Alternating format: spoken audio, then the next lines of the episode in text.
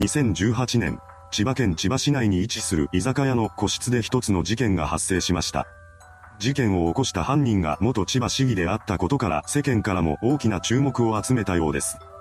今回はその事件について見ていきましょう。後に事件を起こすこととなる男小田元夢は1972年5月13日に千葉県で生まれました。小田は音楽が好きな少年だったらしく、高校卒業後は多数の有名音楽家を輩出していることでも知られている日本有数の名門音楽大東方学園大学への入学を果たしています。そこの音楽学部声楽科で様々な経験を積んだ彼は1995年に無事卒業し、その後はバリトンオペラ歌手としての活動を開始しました。そして大学卒業から6年後の2001年にはさらなる経験を求めてイタリアへの留学を決めています。結局、小田は2003年までの2年間をイタリアでの音楽留学に充てました。その期間で彼はサンタキエアーラ国際音楽アカデミーを修了したようです。帰国後も小田は精力的な活動を続けており、その中で数々の賞を受賞するなど、順調にバリトンオペラ歌手としての実績を積み上げていきました。そんな彼が政治家への転身を果たした理由は衆議院議員からのスカウトだったようです。これを受けた小田は政治家を目指して歩み出します。そして見事2009年10月に行われた千葉市議選の補欠選挙で当選を果たしたのです。これにより、彼は千葉市議としてのキャリアをスタートさせました。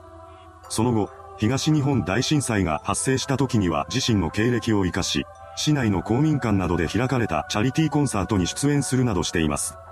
当時の小田は社会福祉活動にも熱心に取り組んでいたようです。そうした姿を見せていたこともあり、周囲からの評判はいい方でした。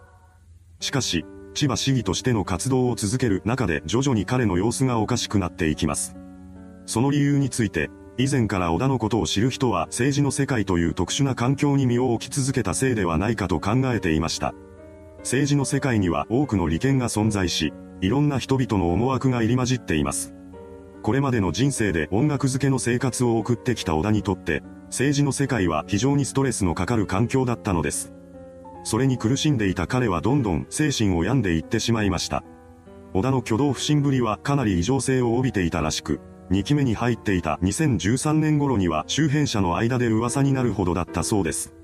様子がおかしい彼のことを家族も心配しており、病院に行くことを勧めるようになりました。ですが、小田は病院に行くのを嫌がっています。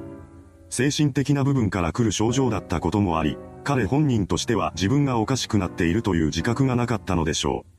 正常であるのに病院に行く必要などないと考えていたものだと思われます。しかし、実際にはかなり危険な状態でした。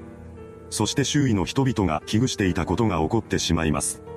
2013年3月、小田が突然実家にやってきました。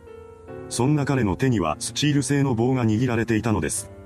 小田は実家に上がり込むと、そこに居合わせた父親めがけて棒を振り下ろしました。彼は錯乱しながら棒で父親を殴り続けます。そのようにして小田が殴りかかってくる前、親子の間にトラブルは一切ありませんでした。小田は理由もなく父親に襲いかかっていたのです。父親は訳もわからずに暴行を受け続けました。その後、息子が暴れているという通報を受けた警察が小田家に駆けつけてきます。これにより、小田は傷害容疑で千葉県警に逮捕されました。被害者である父親は左腕などに全治3週間の怪我を負ったようです。それから行われた取り調べの中で小田は犯行当時を振り返り、こう呟きました。殴ったことは覚えていない。驚くべきことに、小田は犯行時の記憶を失っていたのです。この時点で彼の精神状態は限界に近づいていました。ただ、この事件では小田の起訴に至っていません。どうやら、被害者である父親が息子の経歴に傷がつかないようにしようと配慮し、被害届を取り下げてくれたみたいなのです。これにより、小田は起訴猶予処分になりました。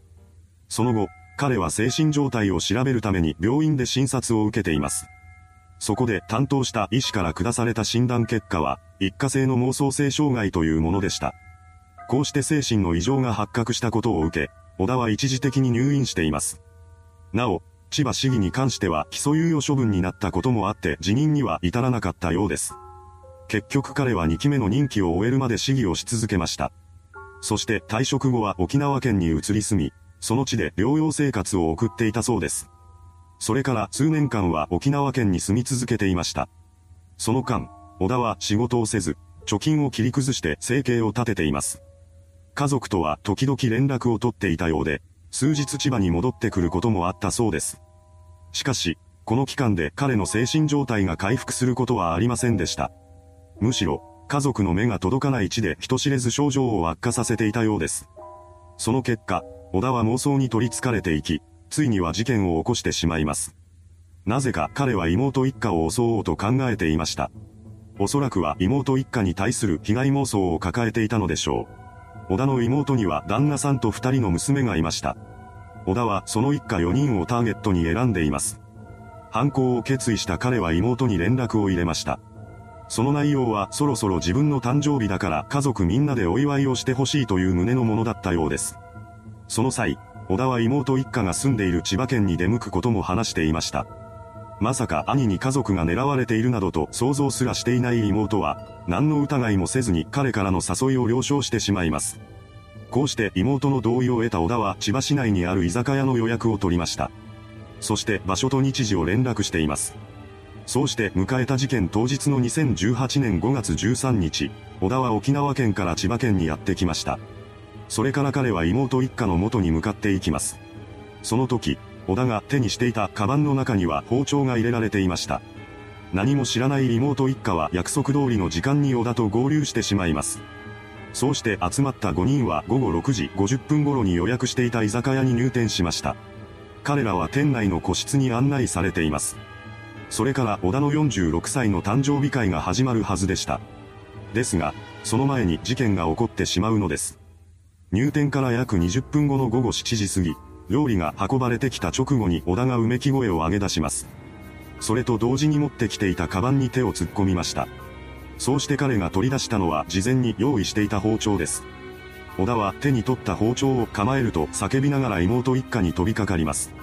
彼は4人いる家族を順々に襲っていきました。妹とその夫は2人の娘を守るために抵抗します。しかし、相手は刃物を手にしていました。訓練を受けているわけでもない二人の抵抗は大した意味をなしません。結局は4人全員が傷を負ってしまったのです。この間、個室内には争う音と共に怒鳴り声と悲鳴が響き渡っていました。そうした騒ぎを耳にした店長が直後に個室の様子を伺いに来ます。そこで小田による犯行が外に知られることとなりました。事態を把握した店長は勇敢にも刃物を持った小田に飛びかかります。そこに一人の男性客も加わって一緒に暴れる小田を取り押さえました。そうして小田は殺人未遂容疑で現行犯逮捕されたのです。その後、店員が警察への通報を入れています。男が包丁を持って暴れて怪我人が出たという通報を受けた警察はすぐに現場へと急行していきました。また、それと同時に救急隊も駆けつけてきます。そうして現場に到着した警察に小田は確保され、妹一家は病院に搬送されました。それから彼女らは治療を施されたのですが、6歳の長女は意識を取り戻すことなく息を引き取ってしまいます。娘のことをかばおうとした両親は重傷で、当時1歳だった次女は軽傷でした。こうして本事件は1名の死者と3名の負傷者を出すという最悪の結末を迎えてしまったのです。一方、逮捕後の小田は警察による取り調べを受けています。そこで彼は犯行動機について次のように語り出しました。子供の頭を撫でようとしたら嫌がられ、父親にも止められた。どうやらこのやりとりが犯行のきっかけだったと主張したみたいなのです。しかし、小田は事前に包丁を用意しています。ということは、計画性があるはずなのです。また、彼の供述自体にも一貫性がなく、定職につかないことを咎められたことで不満を持ったとも話しています。そのようにして小田の供述は二転三転しました。警察もそんな彼の言動に困惑してしまいます。そもそも小田には妄想性障害があるため、現実と妄想の区別がついてない可能性があるのです。そうなると、責任能力の有無に関しても怪しくなってきます。そこで千葉地検は約3ヶ月間にもわたる精神鑑定を実施しました。その結果は大方の予想通り、事件当時は心神喪失の状態にあったため刑事責任を問えないというものだったのです。この判断により、小田は2018年9月14日付で不起訴になりました。とはいえ、そのまま彼を世に放つわけにはいきません。千葉地検は小田を医療施設に入院させる申し立てをしています。そして裁判所がこれを認めたため、心神喪失者等医療観察法に基づく鑑定入院が決定しました。いかがでしたでしょうか？精神を病んだ男が妹一家を襲った事件。犯人が妄想性障害を患っていることは事件が起こる数年前から分かっていたはずです。犯行に至る前に、どうにかして止めることはできなかったのでしょうか。それではご視聴ありがとうございました。